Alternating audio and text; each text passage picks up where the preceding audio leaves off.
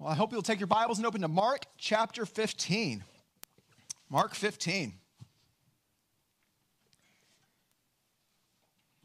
This morning, as we go to the scriptures together, my aim is to convince you that you should be a preacher.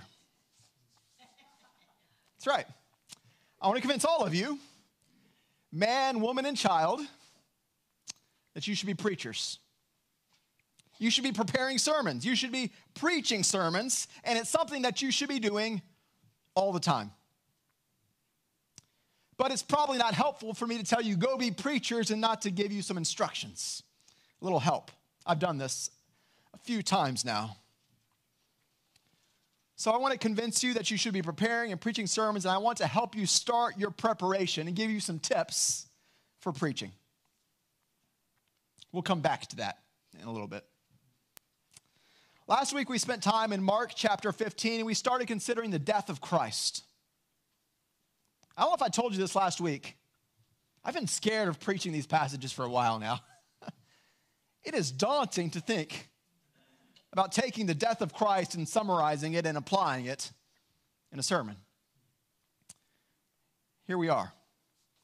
We started in verse 21 and we followed Jesus from the place where he was mocked and beaten down the road to Golgotha, the place of execution, and we heard about the pain and the suffering and the shame. But at the end of last week, my hope wasn't simply that you'd be able to recount the events of that day. There's, that's important. But the aim was that as we come to the cross and we think about the suffering and death of Christ, that we could take that and we could see what it means for us. So, when we look at the cross and we look at what Christ did, it should help us to understand forgiveness and how forgiveness is possible. When we see what Christ accomplished on the cross, it should make us believe that we really, really, really can be set free from that sin that has plagued us. There's a connection there between what he did and what is now possible. The cross is proof of why we believe what we believe. It is the assurance of our forgiveness, it is the assurance of our victory over sin.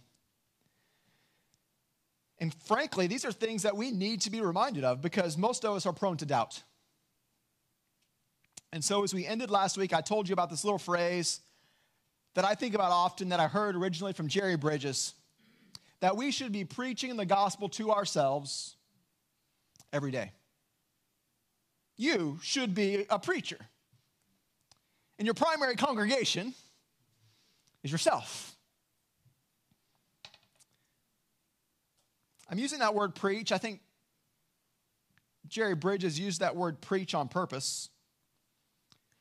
What, what I'm pushing you to and what he has pushed me to is not just to meditate on the gospel, although that's important, but to preach the gospel to ourselves. What's, what's preaching? Lots of definitions. I made up my own. Preaching is an act of pro- proclaiming something that is true. It's an act of proclamation with the goal of bringing faith and change in the lives of its hearers. Let me say it again. Preaching is the proclamation of truth with the goal of change. That's more or less what I set out to do every week to proclaim true things in hopes that God will use those things to change us. We talked about last week, and what I want to try to unpack more this week is that we should be preaching the gospel to ourselves every day. And that if we do that, friends, I believe this, that if we look at the cross and seriously consider its implications every day, it will change the nature of our relationship with God. It will change the nature of our relationship with one another. Some of us struggle. Some of us have, at times, weak views of forgiveness. What I mean is, you wonder if God could truly forgive you. Some of us lack trust in the goodness of God we harbor these ongoing struggles with sin and temptation, we don't know how to respond to our own sin, and we certainly don't know how to respond to the sin of our spouse or our kids. And yet, I think if we can learn to believe the gospel and to preach it to ourselves, then it equips us to combat these things. But it's going to take work every day preaching the gospel to ourselves, the truth about forgiveness, the truth about God and our relationship with God, about how we came into this relationship and what happened when we did. And these are things that we work together through our songs and prayers and the word to remind ourselves of every week. But this just simply isn't enough. And if we think that this is enough, then perhaps what has happened is we don't understand the breadth of the gospel. So, this morning, as we come to Mark 15, I want to help you become a better preacher. We're going to look at the death of Christ, a daunting text. But I want us to take it and to think about what Christ did and how what he did should help you tomorrow on Monday to fight that persistent sin to live with the hope of forgiveness. This can restore relationships as we recognize we're a sinner and they are a sinner, and God has a solution for both of our sin. These are truths that should change the way we live and think. And so, this morning, I want to help you learn how to preach these things. The aim is that we would preach good sermons, and that those sermons would bring us to greater faith and lasting change. Last week we looked at the first half of this brutal day. This week we pick up in the second part where Mark records the actual death of Christ. So we're in Mark chapter 15. We're going to start in verse 33. Hope you'll follow along as I read. Hear the word of God. When the sixth hour had come, there was darkness over the whole land until the ninth hour. And at the ninth hour, Jesus cried out with a loud voice, Eli, Eli, Lama Sabachthani, which means, My God, my God, why have you forsaken me? And some of the bystanders hearing it said, Behold, he is calling Elijah. And someone ran and filled a sponge with sour wine and put it on a reed and gave it to him to drink, saying, Wait, let us see whether Elijah will come and take him down. And Jesus uttered a loud cry and breathed his last. And the curtain of the temple was torn in two from top to bottom. And when the centurion who stood facing him saw that in this way he breathed his last, he said, Truly, this man was the Son of God. There were also women looking on at a distance, among whom were Mary Magdalene and Mary, the mother of James the younger, and of Joseph and Salome. When he was in Galilee, they followed him and ministered to him, and there were also many other women who came up with him to Jerusalem. The grass withers and the flower fades, but the word of our God will stand forever. May God use his word to change us today. You know, when we come to scriptures, there's often this fine line that we have to walk. It's this line between understanding real events that actually happened and at the same time recognizing the spiritual realities that exist behind those events. And that's especially true in our passage today because what we have here is a day when the sun goes dark in the middle of the day. It really happened. We believe that a day when Jesus, who was fully man, really died a physical death. A day when a curtain, thick and unterrible, was torn in two. And so we have all these events that we should think these things happened. We believe they happened. The Bible tells us they happened. They aren't metaphors alone, but they do proclaim spiritual realities. And so as we go through the passage, I want us to keep both these things in mind. Real events that actually happened, and yet God is communicating things that couldn't be seen by those who were there that day. And as we bring it all together, what we should hope to grab onto is this gospel that we can put into sermons that we're going to preach our, to ourselves tomorrow. Three main points in this sermon that I want to help you prepare. Okay? You can maybe remember these three words sin, substitute, access. It's your three point sermon that I want to encourage you to preach sin, substitute, and access. As we look at the death of Christ, we see the seriousness of sin. We see Jesus as a substitute for our sin. And we see that through his death, we now have access to God. That's your sermon. Let's look at the text and what happened. If you remember from last week, Mark told us that Jesus was put on the cross at the third hour. This is Jewish rendering of time. For us, this is 9 a.m. Then for three hours, Jesus is hanging there, suffering. Hearing the mocking from those passing by, hearing the mocking from the Jewish leaders, hearing the mocking from the guys on either side. Three excruciating hours. And then the scriptures say at the sixth hour, do you know math? 9, 10, 11, at noon, something happens that shows the significance of it all. And we don't know if it happened gradually or if it happened all at once. We were told at noon it becomes dark. It's noon, but it looks like midnight. And it stays that way. It stays dark from noon till 3, which not normal, right? And you'll find folks who will try to explain this away. That solar eclipse that happened that day, except this was Passover, a time of solar eclipses don't happen this time of year. It was a supernatural event, a divine act. God made the sky go dark. And if you know the scriptures, you know that the scriptures have a lot to say. There's a lot of imagery that comes with lightness, with light and darkness. Lightness? With light and darkness. Darkness can represent evil. It can represent the absence of the presence of God.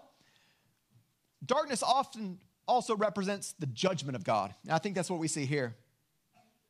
I won't have you raise your hands, but maybe you're making your way through Exodus right now with us. And if you're doing that, then just maybe middle of last week, you read about the plagues that God brought against Egypt. And the ninth one, the, the one before the big one, where the firstborn of every Egyptian house was killed, the plague before that was darkness. It's the one just before God saved his people by the shedding of the blood of a lamb. And maybe there's a connection here in Mark 15 that just before the blood of the lamb is slain for the salvation of his people, there's darkness. This final act of symbol of the wrath of God, the judgment of God. Jesus would bear the wrath of God for rebellious men. His blood would be shed, and there was darkness. God showing his wrath and foreshadowing the judgment that was to come. And this is one way we see the significance of what's happening. God is preparing to punish his son, to put his only son to death. Why? And this brings us to our first point of your sermon. Why did he do that? What's the first word? Sin. As we think about the gospel, it's essential that we understand that sin is the reason Jesus had to die. And yet, we are often prone to minimizing sin, aren't we? Which is why we can be slow to repent, lazy in our fight against sin dismissive of the scope of our sin. Part of understanding the gospel is understanding my sin is a big deal. And as we preach the gospel to ourselves, this is part of that sermon that we should be preaching. There is no sin that is a small thing. Even the smallest act of rebellion is an act of defiance against a holy God, and all of your sin deserves punishment. How severe is sin? Well, consider the punishment of Christ. And we see the weight, don't we? The sky goes dark. It's a picture of the wrath and the judgment of God that was being poured out. And having this thought in our mind should be a reminder to us of how seriously we should take our sin. So, in that moment of temptation, when you're thinking, should I or shouldn't I, the sermon you should be preaching to yourself is this is the kind of thing for which Christ had to die.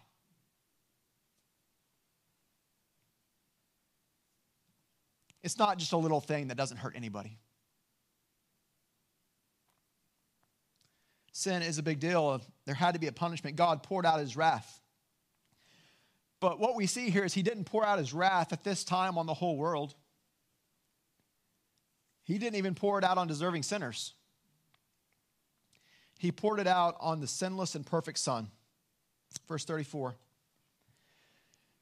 At the ninth hour, what time is that? Three o'clock.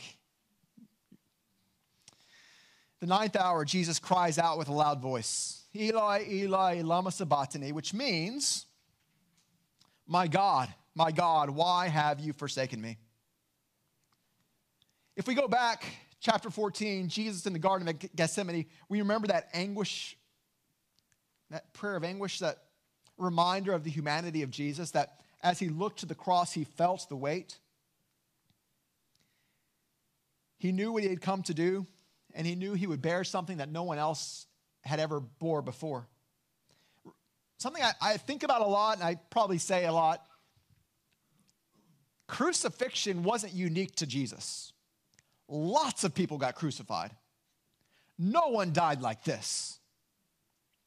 When Jesus grieved in the garden, and when he cries out at the cross, he's not crying out because he was being crucified. He's crying out because he, in that moment, was taking on the sins of the world for which he was going to pay the price. And this is a truth that we get all over Scripture. It's some of the passages that we read together earlier. Isaiah says, All we like sheep have gone astray. We have turned everyone to his own way. And the Lord, think about this. We say it a lot, but think about it. He laid on him the iniquity of us all. This is why Jesus cries out, My God, my God, why have you forsaken me? Isaiah 53:10, it was the will of the Lord to crush him. He has put him to grief. Galatians 3:13, Christ redeemed us from the curse how? By becoming a curse for us. 2 Corinthians 5:21, for our sake says God made him to be sin who knew no sin. These passages tell us about the incredible significance of what happened at the cross. Jesus died, and God placed on him our sin. He bore the wrath that we deserved. And it's because of what was happening that he cries out this phrase, Eli, Eli, lama sabachthani. There's a whole class in seminary. We learn how to say that so that in times like this, it just comes out. It's Aramaic, okay? It's the language that Jesus probably would have spoke. And there's a few times in Mark when Mark quotes Jesus but doesn't translate Jesus. He just tells us exactly what Jesus said. But he's writing to Greeks and Romans, and so he does translate. Here's what Jesus said. Here's how it would have sounded. Here's what it means My God, my God, why have you forsaken me? What an intense thing to say, and a phrase that Lots of debate about what God the Father did or didn't do, what the Son felt or didn't feel. The question is did God actually turn his back on his Son? Did he, for a time, reject Jesus? Well, let's step a little bit into it. Can the Godhead ever be separated? No. God is one. But at the same time, God is holy and cannot be associated with sin. Jesus took on our sin, He bore the wrath of our sin. So there was this sense in when Jesus felt separation or abandonment in a way that had never happened before. Jesus felt a sense of distance or separation from the Father. And it was out of this awful feeling of separation that Jesus cries, Why have you forsaken me? It's posed as a question, but was it truly a question? No, Jesus knew, didn't he? He knew where he was, why he was doing what he was doing, why the Father would react the way he reacted, however we want to understand that. What he does in posing the question is, is he acknowledges the cost of the sacrifice and the pain of the situation. It wasn't truly a question, and it's also not original to Jesus. What Jesus is doing here is he is quoting Psalm 22, verse 1. Psalm 22 1 My God, my God, why have you forsaken me? Why are you so far from saving me from my words of groaning? If you were with us last week, I quoted Psalm 22 a lot. It's a, a long psalm, um, and through it, we see lots of things that were fulfilled in Christ. It's a psalm originally written by David about a righteous man who suffered an incredible suffering, and yet whom God saved. 2017, 2018, I preached the week before Easter and then Easter Sunday, Psalm 22 cut in half. The first half emphasizes the weight of the suffering, the second half emphasizes the salvation of God that's going to come. Which is why I think when Jesus quotes this, he's doing two things at least. If you're going to be a good preacher, you have to throw in words like at least, because it just kind of it, helps protect you, okay? It does two things at least. One, it acknowledges the weight of what's going on, this feeling of separation between God the Father and God the Son. But I think more than that, Jesus knew how Psalm 22 went. He knew all of it. And so perhaps this was an announcement.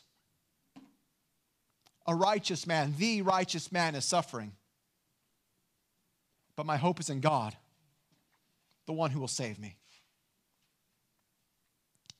When he cried out from Psalm 22, it was an announcement of more to come. But let's not get too far ahead of the story. At this moment, three in the afternoon, Jesus is experiencing the wrath of God for sinful men.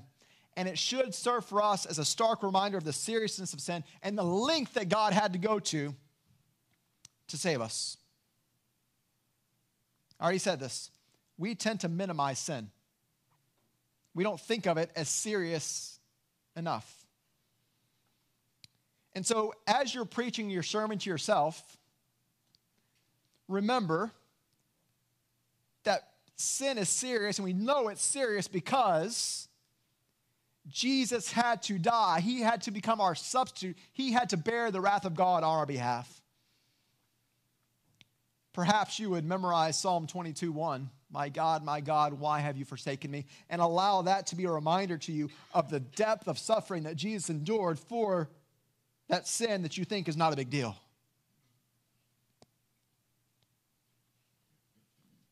It starts with an awareness of how egregious our sin is. It should change the way we handle our temptation. It should cause us greater grief over our sin. The first part of your sermon is the seriousness of sin. Don't stop preaching there, though. Right? It's a hard place to stop. And when we say gospel, good news, that in itself is not the good news. The good news is not only the seriousness of our sin, but that Jesus came to pay the price for our sin. What's the second word? Substitute.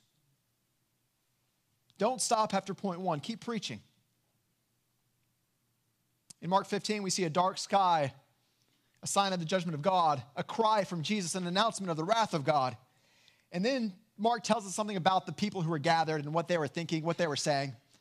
Verse 35 Some of the bystanders hearing it said, Behold, he is calling Elijah.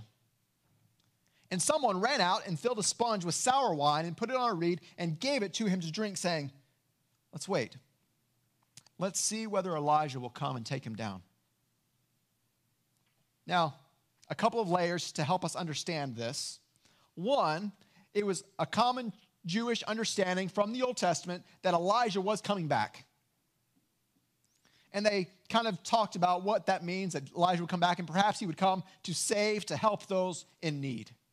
This prophet of God would return. So, this is something that they believed and something they were waiting for. Elijah will come back. Add that to a dying man in excruciating pain crying out, Eli, Eli, which Elijah, our word, it's just a transliteration, it's the same word. They could have heard, I think he's calling for Elijah. And so they start talking. This man who claimed to be Son of God, he's calling for the prophet Elijah, who we know will come back one day. Wait, let's see if he will return. But he looks weak. So someone goes and grabs a sponge and tries to give him something to drink. Perhaps he needs to hang on a little longer so that we can see the miracle. All that to say, their conversation, we know, wasn't correct. But here's what we know Jesus could have called for help.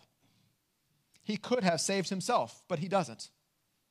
Through the pain, Jesus remains on the cross, and he does it because this is why he came. Remember what he says in chapter 10, verse 45? For even the Son of Man came not to be served, but to serve and to give his life as a ransom for many. We've said it over and over. Jesus knew what would happen at the cross. He knew he was laying down his life. He could have stopped it, but he didn't. He knowingly gave his life as a ransom. And when he died, he made a declaration of victory. Mark says it this way Jesus uttered a loud cry, and then he breathed his last. This is interesting. I've, I've read this. We can talk about it later. A lot of people said that generally, because of the nature of crucifixion, most people weren't awake when they died. They would have passed out they would have been unconscious before their final breath came, which makes sense. But for Jesus, it seems different. He remained conscious until the point of his death, and at the point of his death, he knew it had come, and he makes this declaration. Mark just tells us he uttered a loud cry. I usually just like to follow Mark. We're reading Mark. Let's hear Mark. We've got to go to Luke. Luke tells us the words of the cry. Jesus, calling out with a loud voice, said, Father, into your hands I commit my spirit. You see, my God, my God, why have you forsaken me?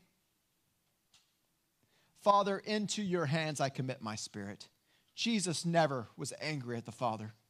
He never ceased to understand what was going on. He acknowledged the pain, he acknowledged the weight of the situation, and when he died, he said, Father, this is for you.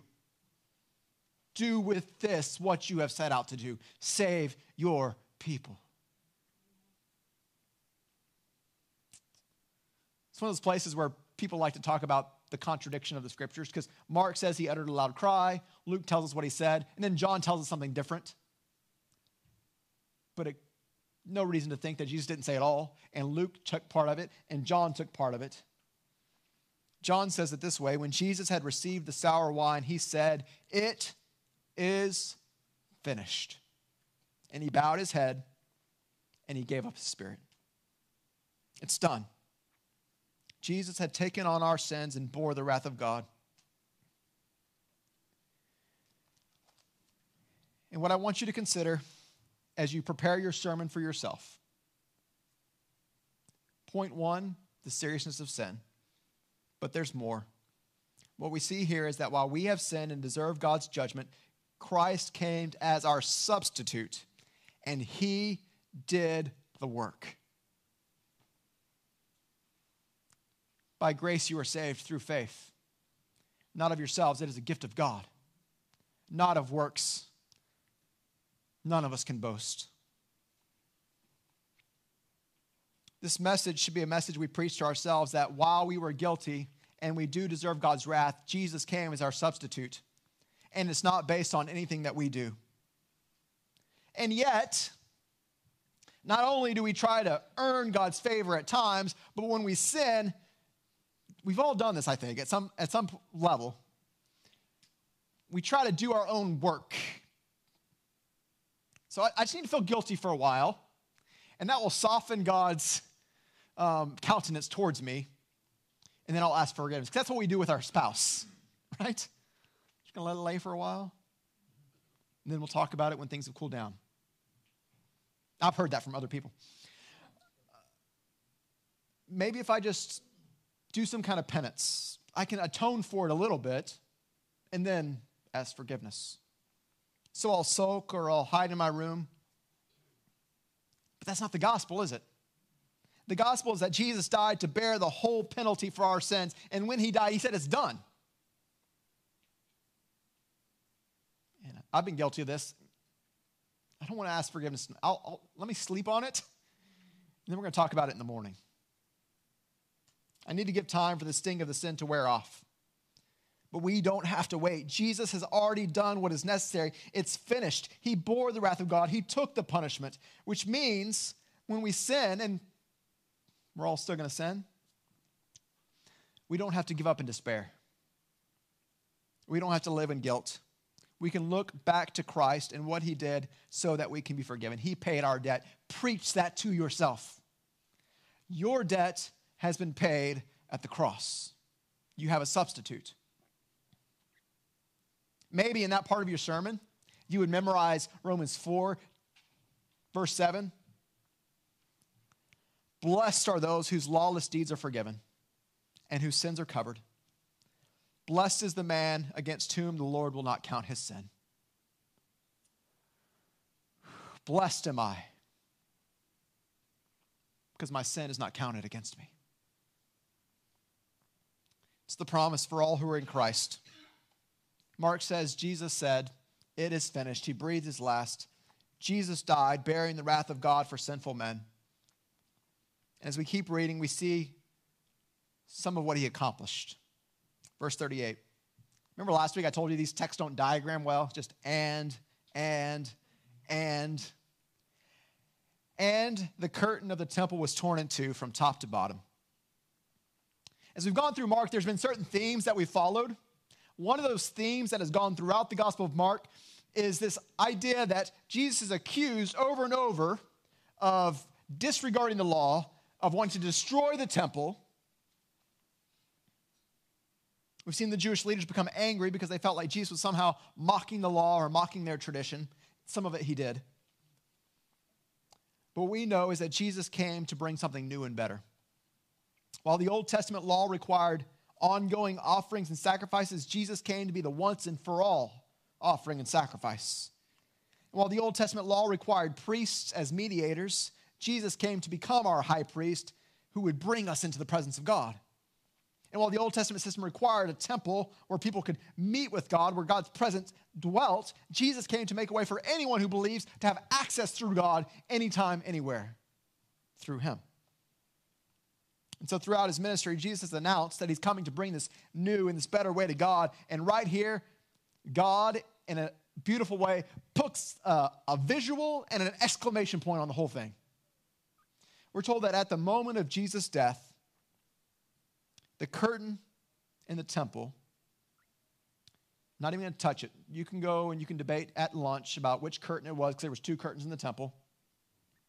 I will argue for the innermost curtain, the one that separated the Holy of Holies from the, um, the rest of the temple. The curtain was torn in two, and it was a symbol, had been a symbol of this barrier between the presence of God and where we are and it was torn from top to bottom, which tells us God did the tearing. He tore it as a statement, a declaration that the sacrifices and offerings would no longer be needed. A priest would no longer be needed. God had made a final, once for all sacrifice in Jesus Christ. He provided access to God. How could I not read a substantial portion of Hebrews to you this morning? I won't try to explain it, I'm just going to read it. Hebrews chapter 9. The theme of Hebrews is Jesus is better. We see all the ways that he was better than the law, better than the sacrifices, better than the temple, better than the priests. He came, he fulfilled them all. Hebrews chapter 9, starting in verse 1. Now, even the first covenant had regulations for worship and an earthly place of holiness, for a tent was prepared. The first section, in which there was the lampstand and the table and the bread of the presence, it is called the holy place. Behind the second curtain was a second section called the most holy place. These preparations having thus been made, the priests go regularly into the first section, performing their ritual duties, but into the second, only the high priest goes, but he just once a year, and not without taking blood, which he offers for himself and for the unintentional sins of the people. But when Christ appeared as a high priest of the good things that have come, then through a greater and more perfect tent, not made with hands, that is not of this creation, speaking of the body of Christ, he entered once for all into the holy places, not by means of the blood of goats and calves, but by the means of his own blood, thus securing an eternal redemption. For if the blood of goats and bulls and the sprinkling of a defiled person with the ashes of a heifer sanctify for the purification of the flesh, how much more will the blood of Christ? Who through the eternal Spirit offered himself without blemish to God to purify our conscience from dead works to serve the living God. Therefore, he is the mediator of a new covenant, so that those who are called may receive the promised eternal inheritance, since a death has occurred that redeems them from the transgressions committed under the first covenant. As part of your sermon, if you don't want to memorize all of that, just go to verse 15.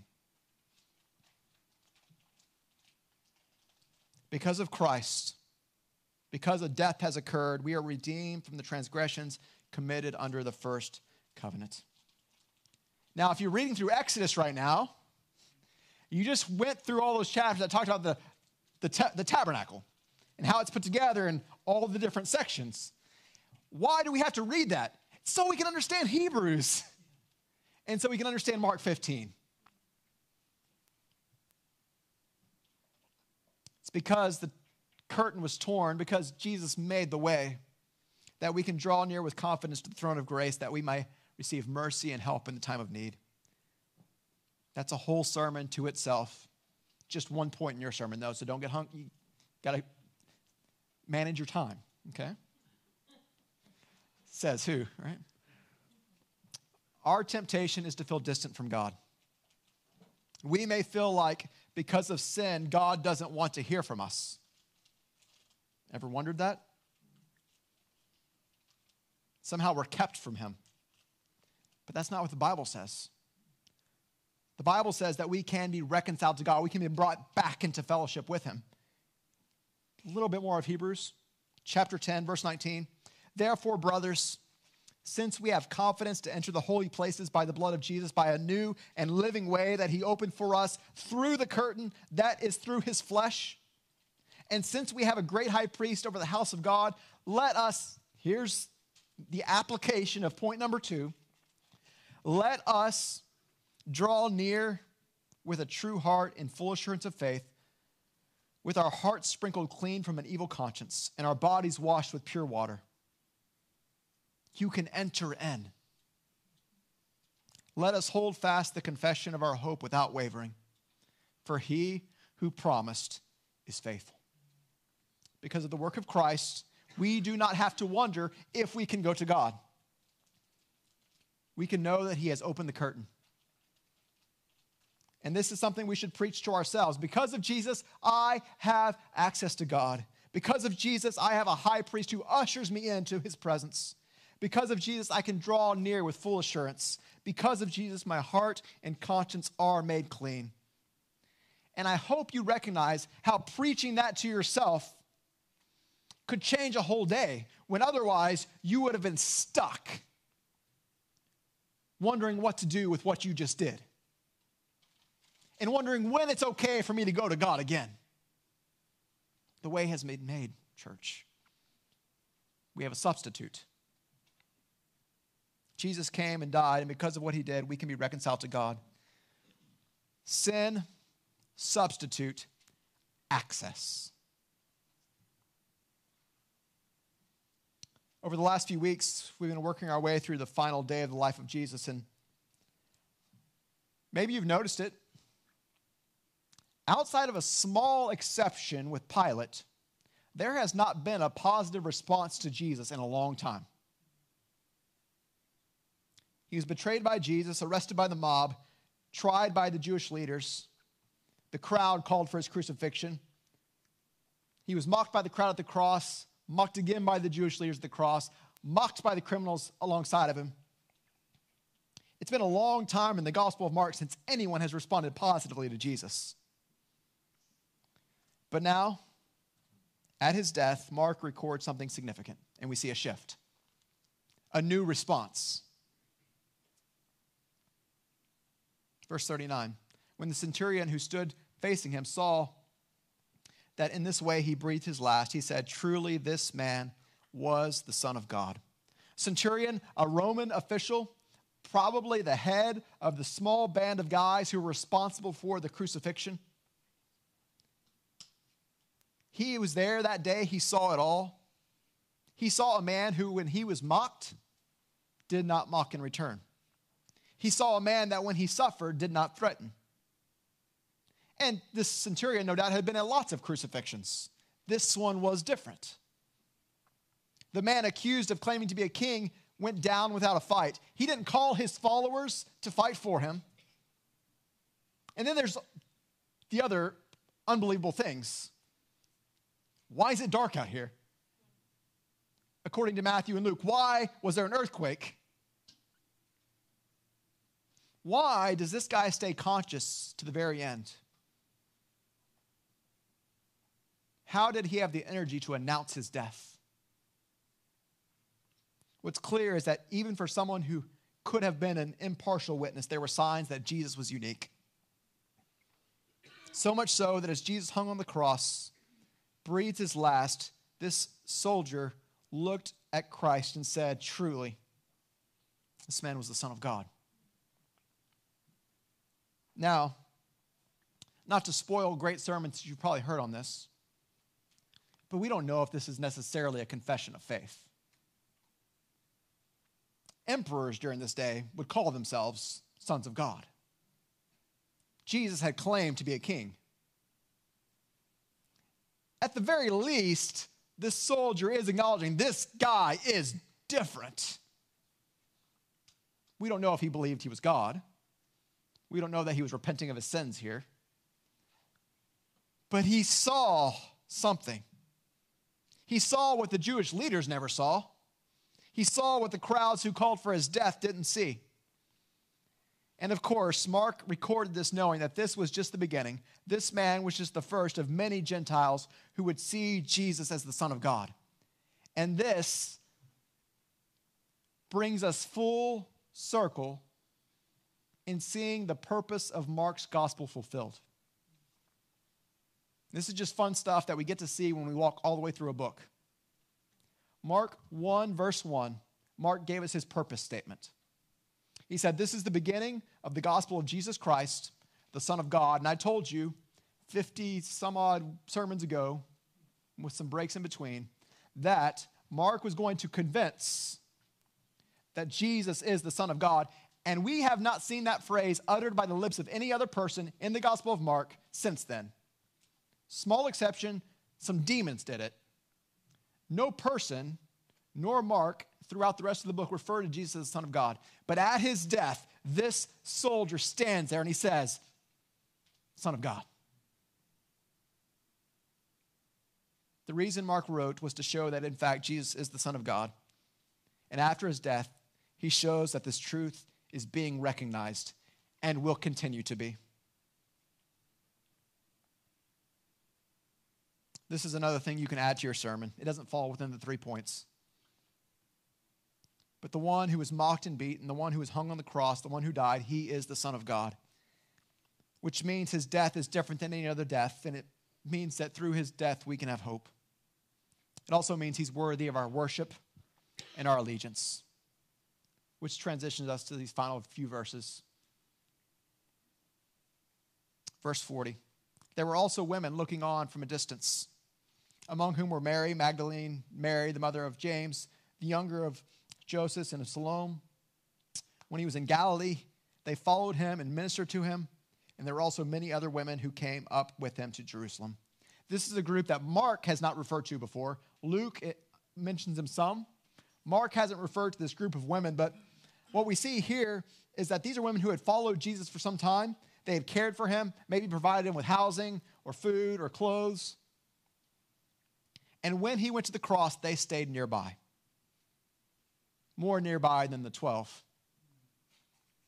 And Mark probably included them in part so we can see their faithfulness, their devotion, which is an example. We could talk about the faith of women. Thankful for the faith of women who have showed examples of what it means to follow faithfully. But Mark may have also included this because they are witnesses, not only of the death, but of the burial and the resurrection. We'll see them twice more. God gave us these women. He made them bold, He kept them close, and probably because of their witness, we know more about what happened on this day. There's a lot we could dig into these ladies, a lot more we could say about the details of Christ's death. But more than anything this morning, I want you to become a better preacher. My hope is that you will be able to take what you've seen here and make it part of sermons that you can preach to yourself. Three things. First, we need to remind ourselves every day of the seriousness of sin, that our sin requires the judgment of God. And as we preach that to ourselves, it should guard us against giving into temptation. It should guard us. It should help us hate our sin and flee. Then we should preach to ourselves and remind ourselves of the substitute that Jesus came and died so that we can be reconciled to God, and that it's not up to us to earn our salvation. He did the work, He finished it. It's not yours to earn or to pay penance. Jesus did it. When you're overcome with guilt, preach the gospel to yourself. He has taken your punishment so that you can have fellowship with God. And then you can say something like in closing, and then everyone gets happy that you're almost done. And you can preach to yourself about the access that you have through Christ to God because of him, we can come with confidence to the throne of grace. You can find mercy and help in the time of need. That's a pretty good sermon. It's our hope. What shall we say to these things? If God is for us, who can be against us? He who did not spare his own son but gave him up for us all, how will he not also with him graciously give us all things? Who can bring a charge against God's elect? It is God who justifies. Who is to condemn? Christ Jesus is the one who died. More than that, who was raised, who is at the right hand of God, who indeed is interceding for us. Let's pray together.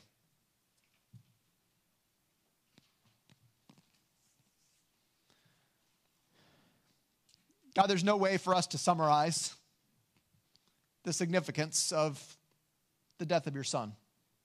We have a whole book that points to it and flows from it.